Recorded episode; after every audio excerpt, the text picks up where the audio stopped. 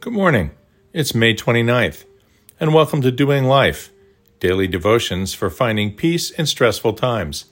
This is the audible companion of the book of the same name. Today's title is Irish Horses.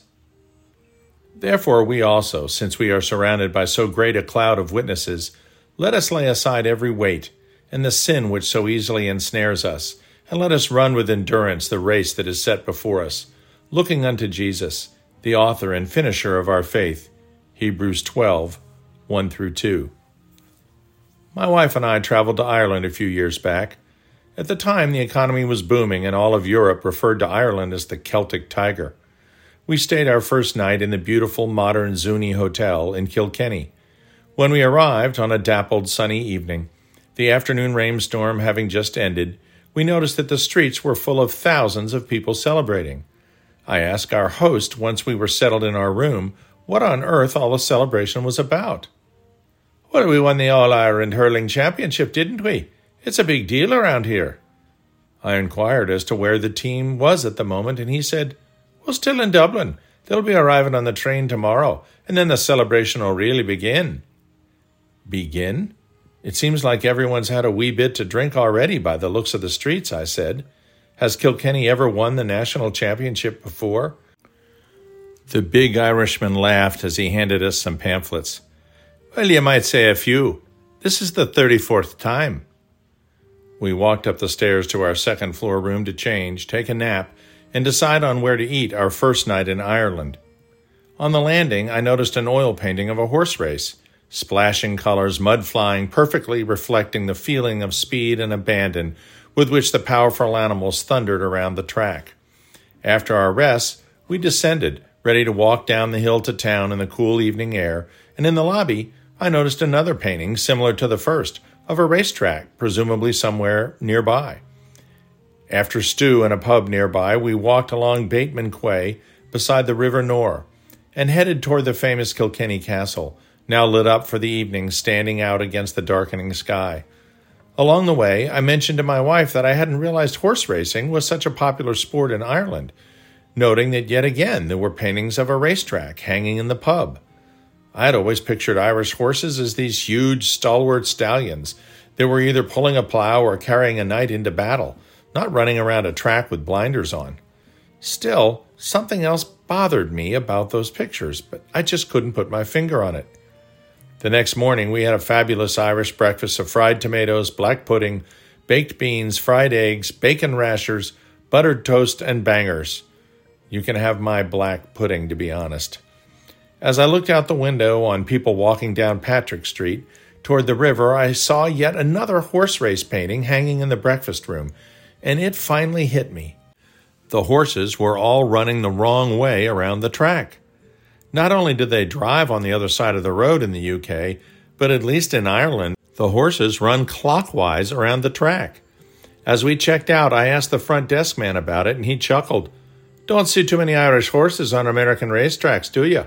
They'd all cross the finish line first, all right, but they'd cross it heading the wrong direction right out of the gate, now wouldn't they?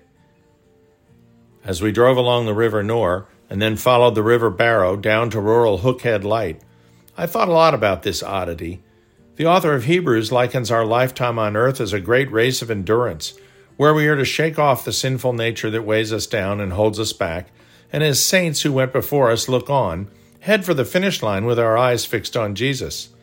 Paul tells Timothy as he nears his execution in a Roman prison, I have fought the good fight. I have finished the race. I have kept the faith. 2 Timothy 4 7. All of us have a tendency to go with the flow, or maybe run with the crowd. We settle into certain patterns of behavior that become routine, and we're comfortable because we know what to expect and perhaps what is expected of us. But we might be racing around the track in the wrong direction. In college, one might drink too much, party too hard, get involved with drugs, or sex with multiple changing partners. A young business professional might get caught up in the race to advance, coupled with the race to make more money.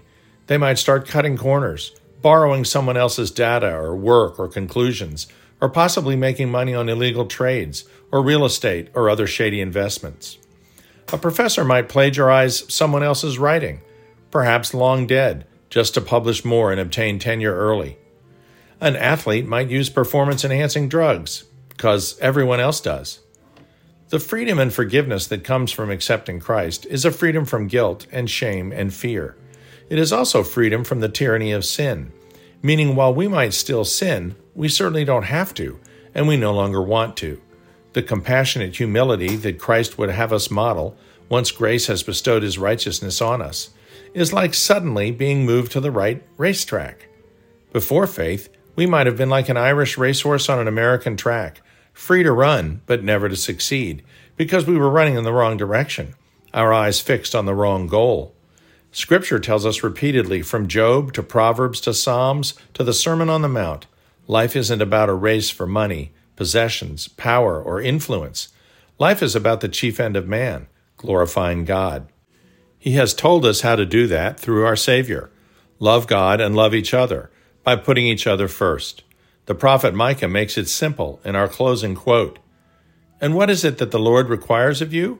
But to do justly, to love mercy, and to walk humbly with your God. Micah 6 8.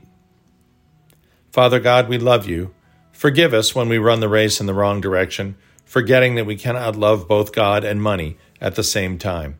Direct your Holy Spirit within us to rein us in Pull our heads around and get us running in the right direction, our eyes fixed always on Jesus. Amen.